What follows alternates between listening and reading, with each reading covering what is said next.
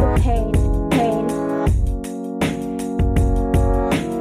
All the blood, blood, all the pain, pain.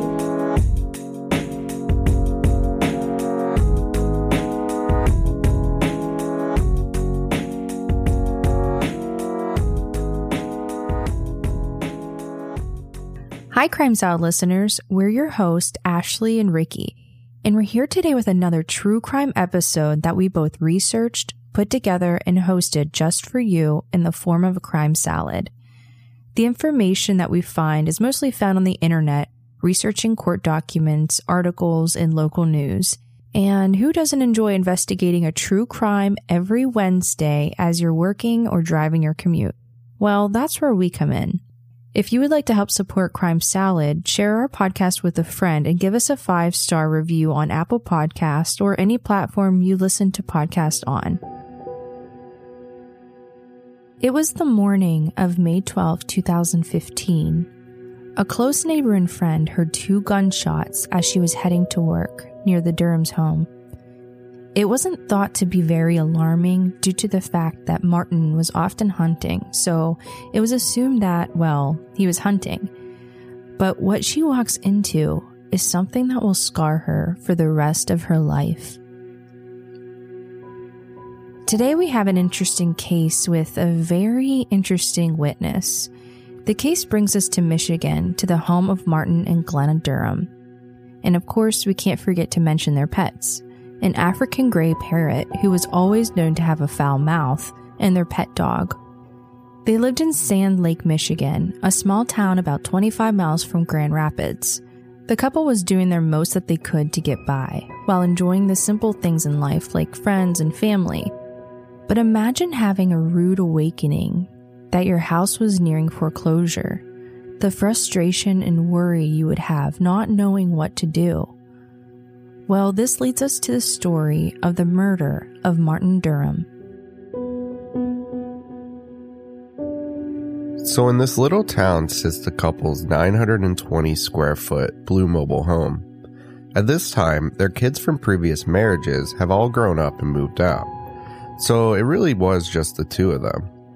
They married in 2005, and Glenna became Martin's caregiver once his health wasn't doing so well after a nearing fatal car accident that happened in 1995, but luckily he survived.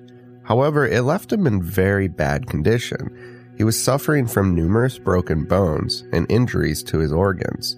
Once he was out of the hospital, and years after his slight recovery, he was able to do small things around the house after the accident. This is when Glenna came along to help Martin by managing the household money and his bills. Although the terrible accident left Martin unemployed, when he was able to do more, he would mow the neighbor's grass, plow the snow, but didn't expect anything in return. He would also go hunting for sport during his free time, where he had a collection of guns in the home and trophies of deer heads hanging on his wall. One of Martin's friends was also a close neighbor. He noticed that he hasn't answered any of his texts, which was strange because they always talked and seemed to keep in touch. However, he wasn't able to walk next door at the time just to check to see if everything was okay, because he was on the road as a truck driver. So he got a hold of his wife and asked her to go see if the Durams were home and see if they're doing alright. So after work, his wife went to the Duram's house to check. She arrived at the house and knocked on the front door, which she noticed was locked, and she also knocked on the windows for a few minutes, but the only thing she could hear was the dog barking in their bedroom and all of the windows and doors in the house were locked as if no one was home.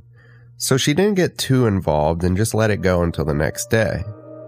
The next morning, she came by again for a second time, and still there was no sign of the Durams. So she gave it one more final try around 3:30 p.m. that day and tried to open the door, assuming it would still be locked, but the door opened. As she opened the door and walked into the house, she noticed it was quiet, aside from the dog barking, and that the living room looked a bit disorderly, a little more than normal. But it still appeared that no one was home, which really wasn't like them. So she walked around the house and into the master bedroom, and what she found was something she will never forget. Inside the bloodied room was Martin's body face down in his own pool of blood. and Glenna, his wife, under a blanket with just her head peeking out, as her hair was matted with blood, and her face was pale as a ghost. Neither one was moving at all. She ran out of the house to get help, assuming both Martin and Glenna were dead. And three firemen were the first to respond, as they were originally responding to an incident nearby. When she brought the firefighters into the bedroom, it caught the neighbors' attention that Glenna's head was positioned in a slightly different spot, but she didn't say anything. I mean, you gotta think here, with the adrenaline and emotions being that high, and walking into a house like this and seeing everything that she saw, maybe she just thought her mind was playing tricks on her. And it's so interesting to think that the two gunshots the neighbor heard that morning were most likely the same gunshots that killed her friends. So the Sand Lake fire chief called the police to confirm the death of both Martin and Glenna Duram and explained to the dispatcher that it appeared to be a suicide from the scene. However, it's not really their part to actually search or do a full investigation, so they left the scene as soon as they saw the bodies were laying lifeless and waited for the police to arrive. Once the police arrived, they did a first search, basically clearing the home that no one needed medical attention. Martin, lying on the ground, was confirmed deceased, as their pet dog was very protective, curled up next to him and growling as the police searched the room. His death was later confirmed from multiple gunshot wounds, five in total, some being fired at very close range. Police see Glenna's blood covered hair as her body was covered in blankets. The house was confirmed cleared of anyone needing medical attention at this time. But a whole hour goes by, and an officer takes a closer look. And although Glenna hasn't moved or made any sounds, he thought he noticed her faintly breathing. When checking her wrist for her pulse, shockingly, she opened her eyes, sat up, and immediately became very confused as to what was going on or who this officer was. She was yelling at the police, telling them to leave her alone. As her hair and shirt were covered in blood, soon an ambulance arrived to take her to the hospital. She was placed on a stretcher as she continued to be very combative with everyone, even trying to unbuckle herself. When the neurosurgeon investigated the injuries of Glenna, they found two bullet wounds on the right side of her head that went through her skull behind her ear, However, these gun wounds were confirmed not lethal wounds and were proven to not cause any severe brain injury resulting in loss of consciousness. However, her injuries did require months of rehabilitation. When searching the home, police did notice the shooting did happen in the bedroom of the house. On the end of the bed were three empty firearm cartridges and one full cartridge. Police also found a key that was used to unlock Martin's gun safe that was lying on the bedroom floor. So, if there was an actual killer that broke into the house, it's assumed that the gun was owned by Martin and was locked away in his gun cabinet. Throughout other parts of the house, there were traces of blood on items in the kitchen and the living room, and when they were tested, it was positive for Glenna's blood. Also found in the living room underneath a chair was a 22 Ruger pistol, and after detailed forensic testing, it was confirmed to be the murder weapon, being that the markings on the bullet casings were an exact match to the pistol. And also on the crime scene was a pillow that was found with bullet holes in it, which was assumed to be used as some sort of barrier to kill Martin. We're going to take a quick break here to tell you about BetterHelp. BetterHelp is an online service that I personally use for my mental health. They provide a number of professional licensed counselors who specialize in all situations that may be interfering with your happiness. It's seriously my personal outlet to get my mind right. It's affordable. It's so convenient. I decided to give BetterHelp a shot when I was going through a very anxious part of my life. So I just signed up and I was matched with an amazing counselor who was so willing to talk with me right away. We actually set up a video chat later in the week to catch up. We are all so busy. Give yourself the care that you need today. Start living a happier life. As a listener, you'll get 10% off your first month by visiting betterhelp.com slash crime salad. Join over 800,000 people taking charge of their mental health. Again, that's betterhelp, H-E-L-P dot com slash crime salad. So to go back to Glenna's blood being found in different parts of the home, it kind of makes you wonder, whoever the killer was, were they like hanging out after the attack with bloody hands while touching everything? It just seems off to me. Yeah, it does. And even more off because, for one, why was it only Glenna's blood and not Martin's, even though he was the one who was fatally shot a total of five times? And again, we know someone had to have access to the inside of the house because the door was locked. And then when the neighbor came back, it was unlocked, so something's definitely suspicious. And another thing that was taken by police but actually found by the children the day after the incident was a manila folder, and inside were three white envelopes and individual letters from Glenna, each addressed to her daughter, her son, and her ex husband. The letters were apology letters saying how she messed up and she was sorry, not mentioning anything about killing Martin or anything about killing herself. So these letters, were they suicide notes?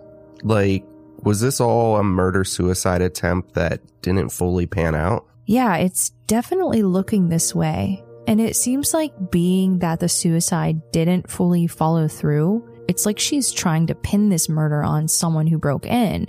She's even starting to point to family members.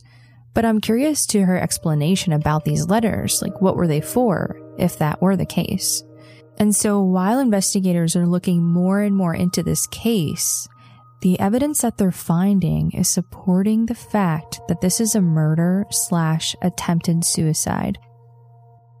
So during court, it was found that her cell phone showed circumstantial evidence pointing to Glenna as the killer. The morning before the shooting, around 3:30ish a.m., her search history showed three different searches. Ruger safety announcements. Her second one was Ruger safety blue book and Ruger inside and out information about this specific gun was researched for about an hour. The evidence was ruled out in court because it was agreed that there was no way to prove her looking up the gun linked to any intentions of her using the gun to kill her husband and shooting herself, which is kind of crazy. About an hour following these searches, Glenna sent a text to her mom saying, I love you, sorry. It is assumed shortly after this text, gunshots were fired. After numerous interviews with the family asking about how the relationship was between Martin and Glenna, they mentioned that they were pretty reserved. But something stuck out to a family member. It was about a joke that Glenna often said, sometimes even around her husband saying how she was going to kill him to collect his money and possessions. When I first read this, I was, who jokes about that? But I guess to let others know she was joking, she would even laugh a little bit afterwards. His response was always a laugh, followed by, Yeah, you're not getting anything from me. So he played it off as a joke. And looking back, it's almost like a sign that went without noticing that maybe this has been a plan of hers for a while. Kind of a harsh joke, if you ask me. So, what was the reason for murdering her husband and then her plan to kill herself? Well, Glenna was keeping a big secret from her husband and her family.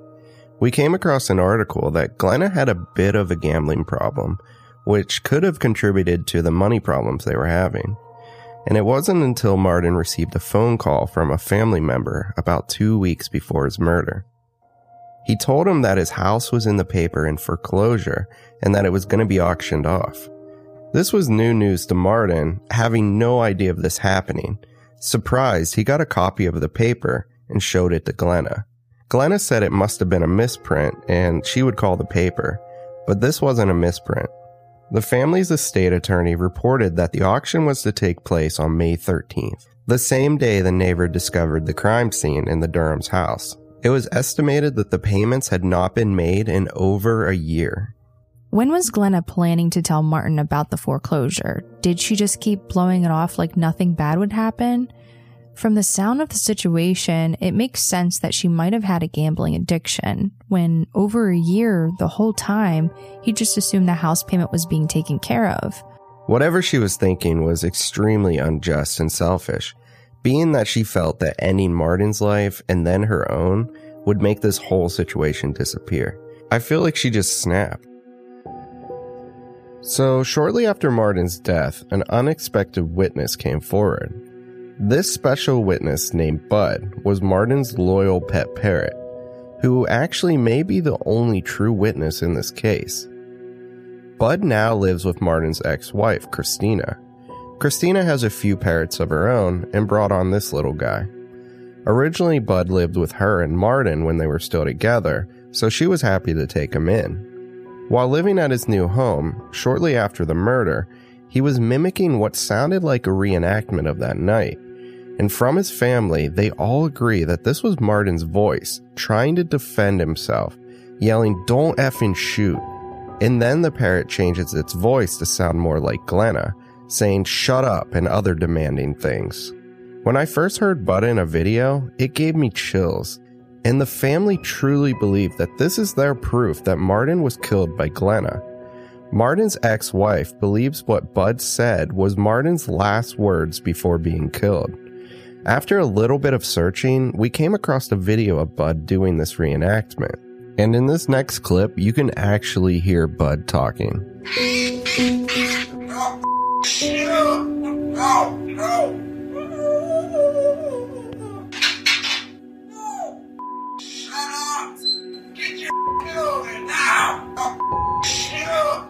It's all pretty chilling, but also amazing at the same time that this little bird voiced what he saw that night when he lost his loving owner.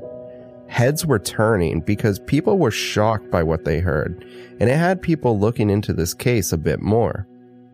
And although Bud was ruled out as a credible witness in the case, it was still a no brainer the court argued that the parrot could have just heard something on TV that may not be specific to what happened that night. But for all we know, he may be the only true witness in this case. Bud is an African parrot, and a little fun fact these parrots are one of the most intelligent parrot species, and they have the ability to develop a large vocabulary and communicate efficiently with their owner, of course, with a committed and patient owner. Once the police were able to question Glenna, the interview went on for four hours, blaming her family, including aunts and uncles that could have entered the house, and Martin's side of the family. It was also noted that just two weeks before his murder, Martin had surgery in February and another surgery in April, so he really wasn't in the best shape physically. During the trial, defense lawyers submitted a list of medications Glenna was using trying to convince the jury that the wife wasn't in her right state of mind at the time of the shooting, and also claiming that she couldn't recollect events of what happened that night. On August 28, 2017, over a year after the horrible murder of Martin, the jury found Martin's wife of 10 years guilty of murdering her husband, shooting him five times, and she also has been charged with first degree homicide and felony firearms for the deadly crime and sentenced to life in prison. So, this concludes our episode of the murder of Martin Duram. And as always, you can find pictures of what we came across about this cold murder on our website at crimesaladpodcast.com. You're also invited to join us on our Crime Salad Facebook discussion group, where you can post links to cases you think are interesting or share anything crime related and meet other true crime salad investigators just like yourself. And feel free to invite a friend. And if you would like to help support Crime Salad, write us a five star review wherever you're listening to us now to help other listeners find us. And remember to follow us on Instagram and be sure to tell a friend about Crime Salad. Thank you all so much for listening. See you next week. Crime Salad is a true crime podcast delivering a healthy portion of crime. Crime Salad is a Weird Salad production. Are you kidding me? That was perfect. And here's a quick message from our friends. Hi, we're Eliza, Allison, and Carlin, and we're the hosts of Resolved Mysteries podcast. Our podcast follows the 80s and 90s television show Unsolved Mysteries, hosted by Robert Stack. We have a love for true crime and the unsolved. If you don't remember Unsolved Mysteries, we forgive you, but you don't have to know to get into our show. If you like true crime stuff, ghost stuff, alien stuff, or just stories about weird shit like Bigfoot, this is your podcast. The stories we cover range from totally ridiculous to truly heartbreaking. We do detailed research on all all of the segments that Unsolved Mysteries aired, then drink some wine and give you the latest updates on every case. We talk about stories that will leave you laughing, crying, and occasionally outraged. Resolved Mysteries podcast is available on Apple Podcasts, Stitcher, or wherever you get your favorite pods. Join us, and perhaps you may be able to help solve a mystery. All the blood all the pain.